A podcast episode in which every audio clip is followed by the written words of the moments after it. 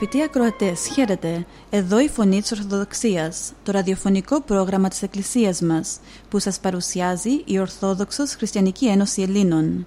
Στο πρόγραμμά μας θα ακούσετε διδαχές από την Αγία Γραφή, σκέψεις από πατερικά κείμενα, βίος Αγίων, επίκαιρα θέματα, ειδήσεις και ανακοινώσεις, καθώς επίσης ύμνους και τραγούδια. Dear friends, welcome to another edition of the Voice of Orthodoxy, the radio program of our church. This program is brought to you by the Greek Orthodox Christian Society. Our program contains interesting thoughts from the Bible and the Fathers of our Church, lives of saints, current issues, hymns, and Christian songs.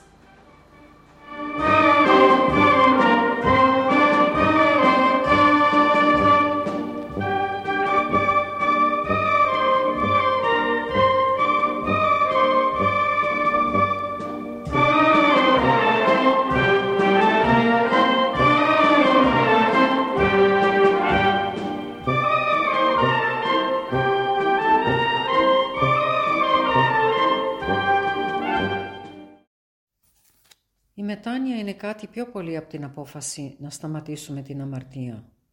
Είναι μία κίνηση. Αποστροφή από τον θάνατο προς τη ζωή.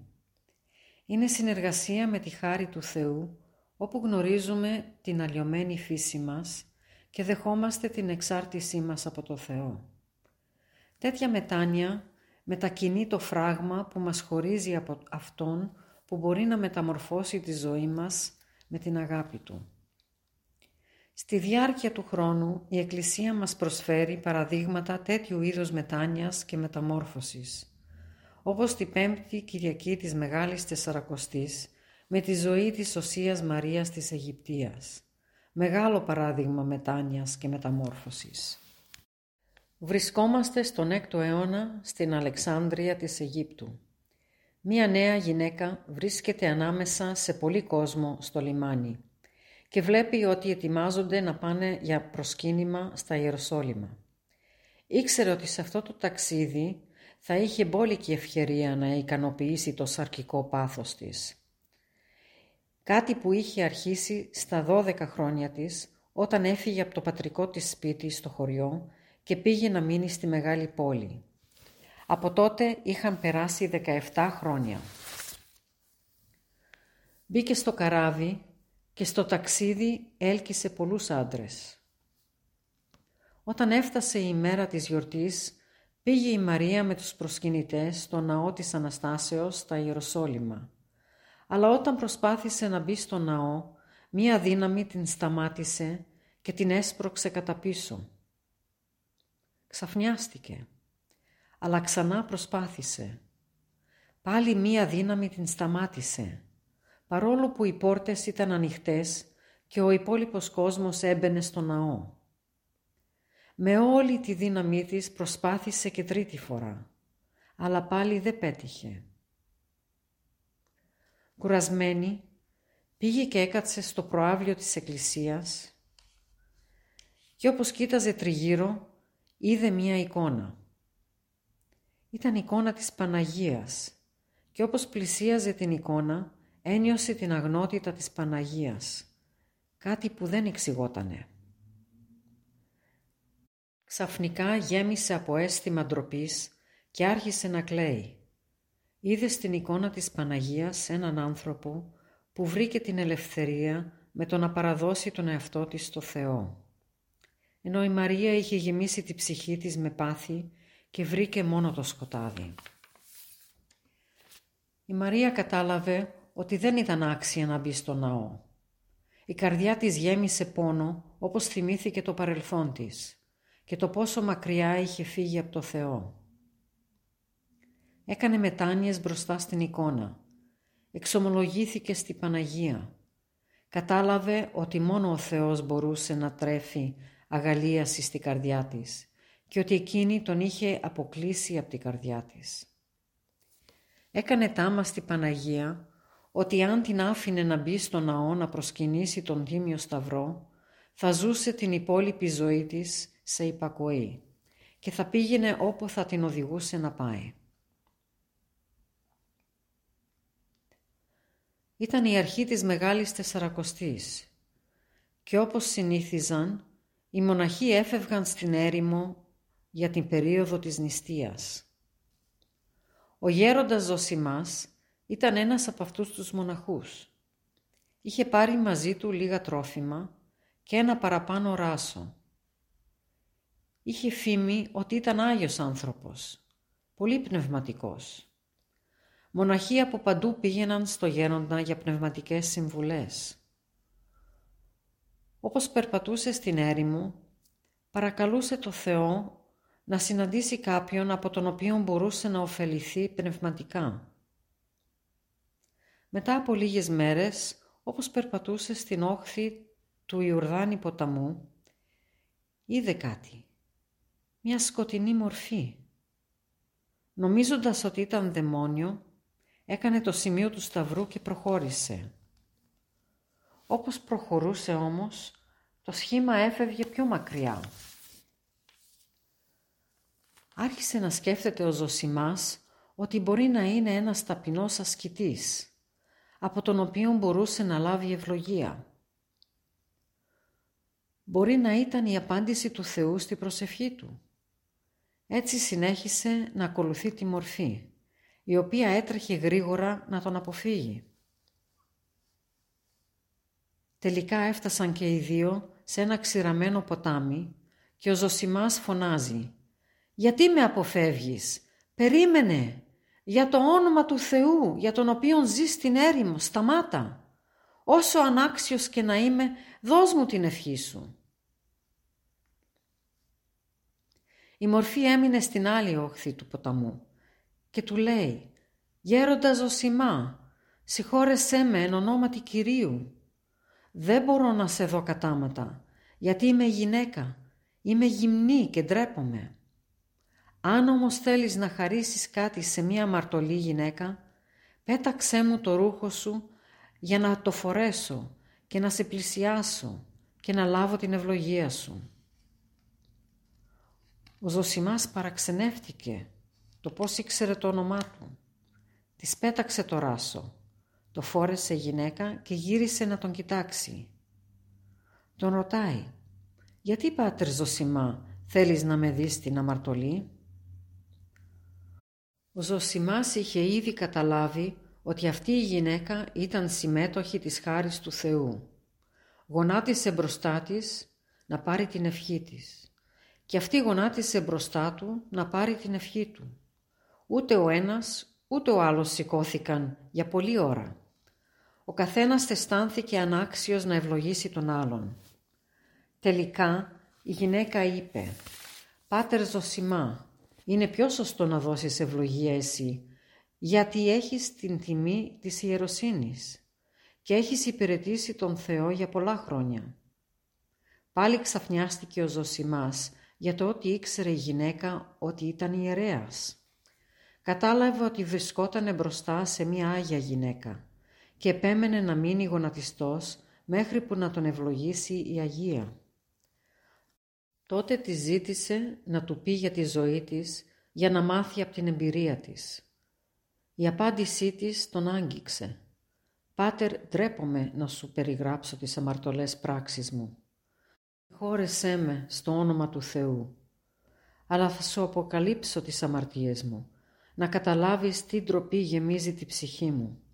Αλλά πριν αρχίσω, σου ζητάω να ορκιστείς ότι δεν θα σταματήσεις να προσεύχεσαι για μένα, για να με ελεήσει ο Θεός την ώρα της κρίσης. Δεν περίμενε να ακούσει αυτά που του είπε η γυναίκα, η οποία άρχισε να του λέει για την αμαρτωλή της ζωή. Το θαύμα που έγινε στο ναό της Αναστάσεως, για την εξομολόγησή της στην Θεοτόκο και τη μετάνοιά της. Όπως μιλούσε, αναφερόταν στην Αγία Γραφή. Την ρώτησε ο Ζωσιμάς «Πότε άρχισες να μελετάς την Αγία Γραφή» και θαύμασε όταν του απάντησε ότι ποτέ δεν είχε μελετήσει και ότι δεν είχε πάει στην εκκλησία για 47 χρόνια. Αυτά που ήξερε τα έμαθε από την Παναγία στην έρημο. Του εξομολογήθηκε ότι τα πρώτα 17 χρόνια στην έρημο ήταν πραγματικό βασανιστήριο με τις παλιές επιθυμίες. Μετά από αυτό βρήκε την ειρήνη και με τη βοήθεια του Θεού άρχισε να βλέπει το άκτιστο φως του Θεού. Τον έβαλε να υποσχεθεί να μην πει την ιστορία της σε κανέναν πριν πεθάνει και του ζήτησε να την συναντήσει τη Μεγάλη Πέμπτη της επόμενης χρονιάς. Ήθελε να κοινωνήσει, αλλά όχι πριν τον επόμενο χρόνο.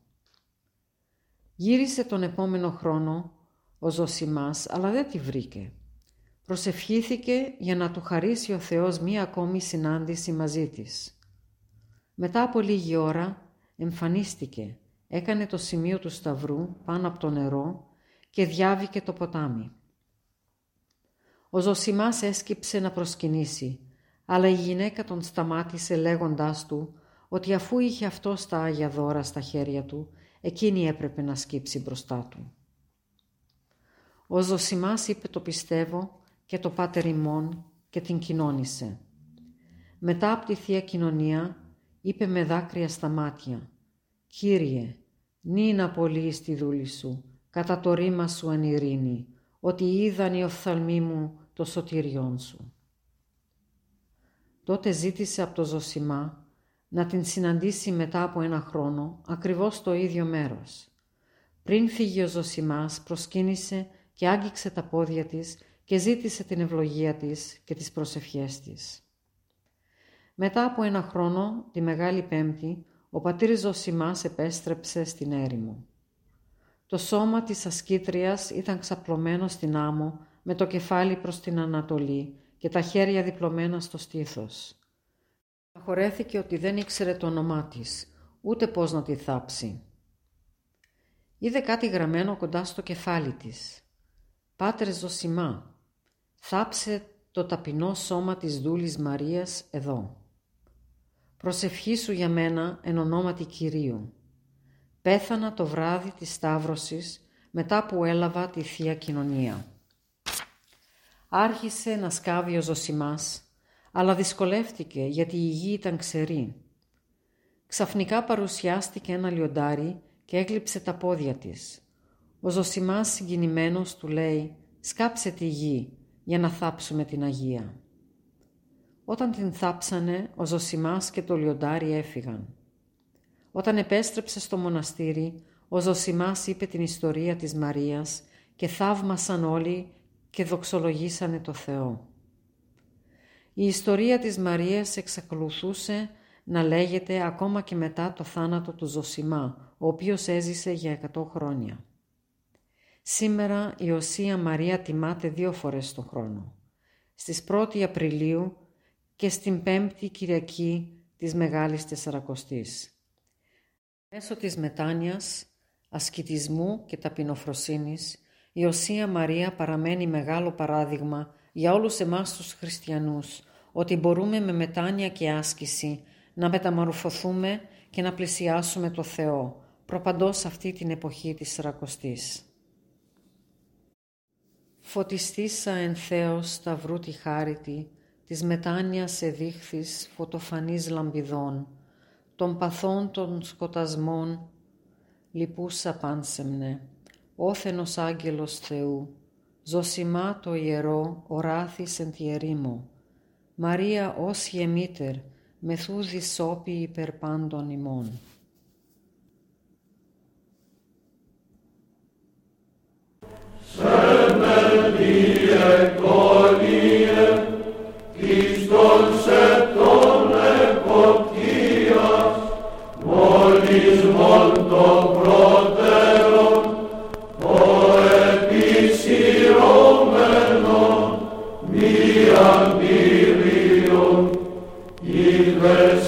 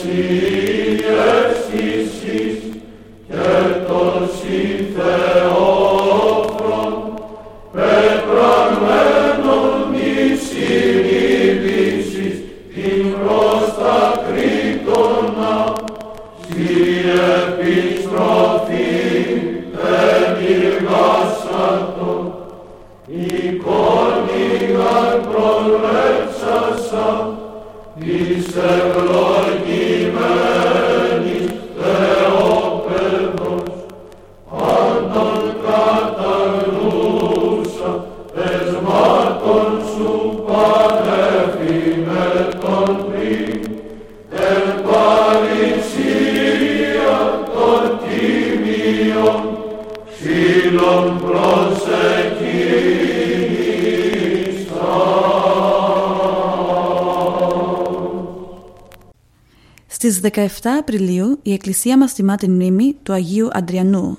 Στο πρόγραμμά μας σήμερα θα αφιερώσουμε μερικές σκέψεις από τη ζωή του. Αρνήθηκε και ο Άγιος αυτός να εγκαταλείψει την πίστη του Χριστού. Γι' αυτό και φυλακίστηκε από τους ειδωλολάτρες.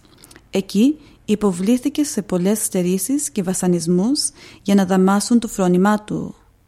Όταν νόμισαν ότι η σταθερότητά του θα είχε πλέον πέσει, τον έβγαλαν από τη φυλακή και τον διάταξαν να προσφέρει θυσία στους θεούς των ειδόλων.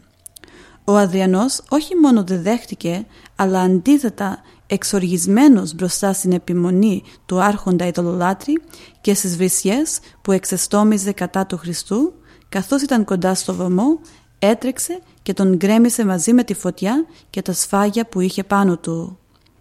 Έκπληκτος ο άρχοντας μπροστά στην ενέργεια του Αδριανού έδωσε σύνθημα άγριας επίθεσης κατά του Αγίου. Κτυπήματα αλλεπάλληλα με σιδερόβεργες και πέτρες, οπουδήποτε τον έβρισκαν τον έκαναν αιμόφυρτο. Το πρόσωπο και το κεφάλι του γέμισαν πληγές. Αλλά η λύσα των ειδωλατρών δεν είχε κορεστεί. Αφού άναψαν καμίνι, τον έριξαν στις φλόγες του, όπου και βρήκε ο μάρτυρας ο ατρόμητος το μαρτυρικό τέλος.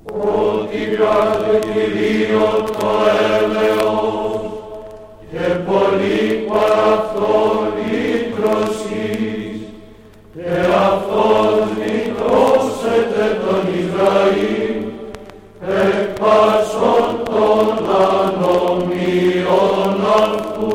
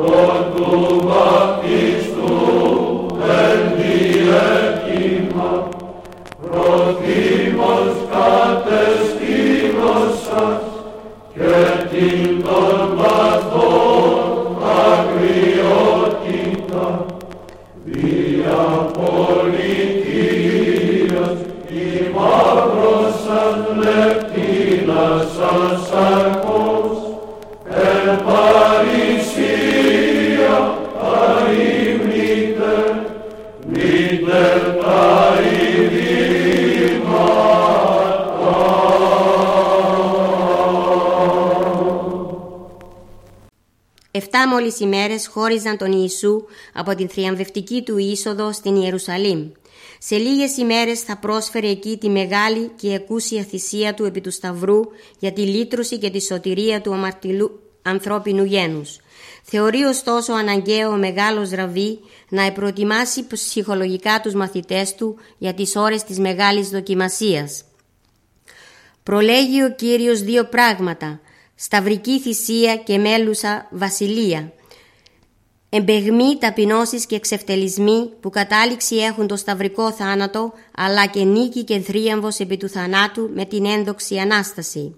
Και θα ήταν φυσικό να ρωτήσει κανείς ποια υπήρξε άραγε η αντίδραση των μαθητών του Κυρίου στο άκουσμα της τραγικής και οδυνηρής προφητείας του διδασκάλου τους; Μήπως ένιωσαν θλίψη βαθιά για τα όσα επρόκειτο να συμβούν σε λίγο στον διδάσκαλό τους; Μήπως τάχα στη δύσκολη αυτή στιγμή εκδήλωσαν ολόψυχα τη συμπαράστασή τους σε εκείνον; Τίποτε από όλα αυτά αδελφοί μου δεν φαίνεται να έκαμαν. Αντίθετα, κυριαρχούμενοι από τις γνωστές ανθρώπινες αδυναμίες, εγωισμό, φιλοδοξία, αρχομανία κλπ, οι σκέψεις τους και η φαντασία τους πετούσαν σε πλάνους και ανθρώπινους οραματισμούς. Αν και τρία χρόνια τώρα ήταν με το ουρανόπεμπτο διδάσκαλό τους συντροφιά, όμως δεν είχαν καταλάβει ποια είναι η έννοια της πραγματικής ανόδου και της αληθινής δόξας στο χριστιανισμό. Απόδειξη του γεγονότος αυτού αποτελεί συμπεριφορά των παιδιών του Ζεβεδαίου. Αυτοί πλησιάζουν τον Χριστό, τους ζητούν ξεχωριστή μεταχείριση. Όταν γίνει σε λίγο βασιλιάς της Ιερουσαλήμ, να μας έχεις τον ένα από τα δεξιά σου και τον άλλο από τα αριστερά σου. Θέλουν να έχουν τα πρωτεία και τα μεγαλεία στην ένδοξη βασιλεία του. Ο Κύριος τότε παίρνοντας αφορμή από την πεδαριώδη αυτή φιλοδοξία και φιλοπρωτεία των δύο αυτών μαθητών του, καλεί και τους υπόλοιπους δέκα και απευθυνόμενος προς όλους ρίχνει ένα καινούριο σύνθημα άγνωστο μέχρι τότε στη ζωή και στις σχέσεις των ανθρώπων. Οποιοδήποτε θέλει να γίνει μεγάλος μεταξύ σας, ας είναι υπηρέτης σας για να υπηρετεί τους άλλους. Και οποιοδήποτε θέλει να γίνει πρώτος από εσάς, οφείλει να γίνει δούλος όλων και να υπηρετεί με αγάπη και ταπεινοφροσύνη τους άλλους. Σε εσφαλμένη βάση έθεσαν την αληθινή δόξα και το μεγαλείο οι μαθητές του Κυρίου, γιατί η έννοια της πραγματικής δόξας δεν συνίσταται στα ανθρώπινο και εφήμερο μεγαλείο έχει βαθύτερες ρίζες. Ανάγεται στην αρετή της ταπείνωσης, της προσφοράς, της θυσίας. Μεγάλος πραγματικά είναι αυτός που ξέρει να ταπεινώνεται, να αγαπά τον σύνανθρωπό του, να τον υπηρετεί κατά το παράδειγμα του Κυρίου. Ο χριστιανός που σαν πρότυπο του έχει τον Χριστό, υπομένοντας τις θλίψεις της παρούσας ζωής και φέρνοντας στους ώμους του το σταυρό του καθημερινού του μαρτυρίου συμπορεύεται με εκείνον για να πετύχει την είσοδό του στην Άνω Ιερουσαλήμ της Χάριτος.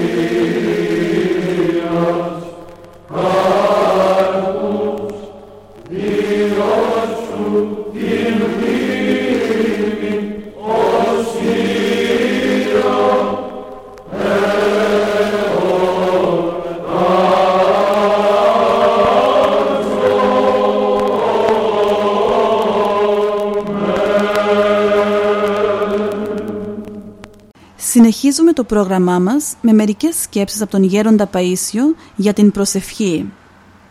Είπε ο Γέροντας, όταν προσεύχεστε πρέπει να νιώθετε όπως νιώθει το παιδάκι στην αγκαλιά της μητέρας του. Τι αισθάνεται το παιδάκι όταν είναι στην αγκαλιά της μητέρας του; Δεν μπορούμε να το καταλάβουμε. Μόνο όταν νιώσει κάποιος την παρουσία του Θεού και νιώσει τον εαυτό του σαν μωρό παιδάκι μπορεί να το καταλάβει. Είπε ο γέροντας, δεν πρέπει να αφήνουμε την ευχή. Όταν μας δίνεται η ευκαιρία να την λέμε. Να μην τριγυρίζει ο νους μας στα μάταια. Με την ευχή ο νους αναπαύεται και αγάλεται. Τα μικρά παιδιά όλη την ημέρα τρέχουν, φωνάζουν, παίζουν και χτυπιούνται. Το βράδυ όμως που πηγαίνουν κοντά στη μανούλα τους ξεκουράζονται. Ο νους του ανθρώπου πρέπει να απασχολείται με την ευχή και να μην τρέχει στα μάταια. Είπε ο γέροντας «Πολλές φορές προσευχόμαστε για κάποιον άρρωστο. Προσεύχονται και πολλοί άλλοι. Τελικά αυτός πεθαίνει και αναρωτιούνται μερικοί γιατί ο Θεός δεν άκουσε τις προσευχές. Δεν ξέρουν ότι ο Θεός άκουσε τις προσευχές, αλλά εκείνος κάτι ήξερε παραπάνω από εμάς. Δεν ξέρουμε αν τον άφηνε στη ζωή τι θα γινόταν. Να δοξολογούμε το Θεό για όλα. Είπε πάλι ο γέροντας Πολλές φορές γίνεται εμπόδιο στο αίτημά μας ο ίδιος ο εαυτός μας. Άλλοτε μπορεί να γίνεται και άλλος αιτία. Μου λέει παραδείγματος χάρη κάποιος να κάνω προσευχή για έναν άρρωστο. Λοιπόν, κάνω εγώ προσευχή. Ας πούμε ότι εγώ έχω την ανάλογη πίστη. Ο Θεός όμως δεν δίνει την υγεία στον άρρωστο. Μπορεί ο άρρωστος να έχει πίστη στη δύναμη του Θεού, αλλά δεν φτάνει αυτή μόνο. Χρειάζεται και η ανάλογη ταπείνωση. Έτσι γίνεται το ίδιος εμπόδιο. Πρέπει να έχουμε εμπιστοσύνη στο Θεό, να αφήνουμε το Θεό να ενεργήσει. Πάντως, αν κάνω καλή προσευχή, θα νιώθω ότι φεύγει η ενέργεια του πειρασμού και τα πράγματα πάνε καλά. Όταν όμως ο Θεός επιτρέπει μια δοκιμασία για το καλό μας, εμείς μπορεί να τον παρακαλούμε να μας την πάρει. Εκείνος όμως δεν θα μας βοηθήσει. Όταν όμως η δοκιμασία είναι από τον πειρασμό, ο Θεός βοηθάει αμέσως. Η Βουλή του Θεού είναι άγνωστη σε πολλές περιπτώσεις. Διηγήθηκε ο Πάτερ Παΐσιος. Κάποτε ζητούσα από το Θεό κάτι και νόμιζα πως αυτό θα με βοηθήσει στην πνευματική μου ζωή. Τρία χρόνια συνέχεια επέμενα. Επέμενα να δω αν θα θελήσει ο Θεός και παρόλο που φαινόταν καλό, με έβλαψε στην πνευματική μου ζωή. Μετά ζητούσα από το Θεό να μου το πάρει. Πέρασαν άλλα τρία χρόνια και μου το πήρε. Θα πει κανείς, αφού το ζήτησα, γιατί δεν μου το έπαιρνε αμέσως ο Θεός; Εγώ δεν το είχα σε τίποτα μετά από λίγο να το ζητήσω πάλι.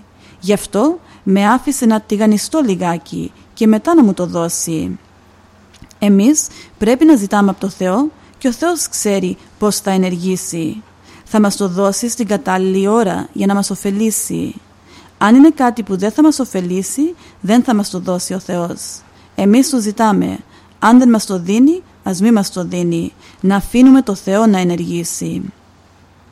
Είπε ο γέροντας, ο Θεός θέλει να μας βοηθήσει γιατί η εποχή που ζούμε σήμερα είναι πάρα πολύ δύσκολη. Επομένως, ο Θεός είναι υποχρεωμένος, ας υποθέσουμε, να μας βοηθήσει. Ιδιαίτερα, ο Θεός εισακούει την προσευχή του ανθρώπου εκείνου που είναι πνευματικά ανεβασμένος.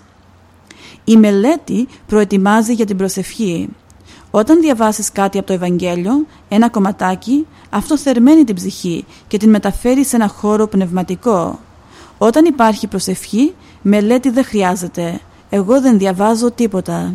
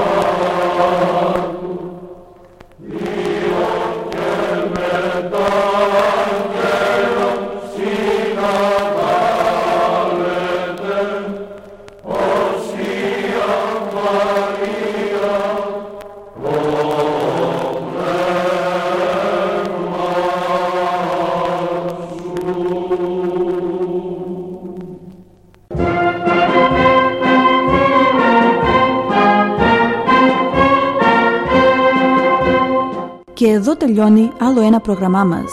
Θα είμαστε πάλι μαζί σας την επόμενη εβδομάδα. Αγαπητοί μας ακροατές, ο Θεός μαζί σας. Χαίρετε. And here we end another of our programs. We will be with you again next week. May the Lord be with you always.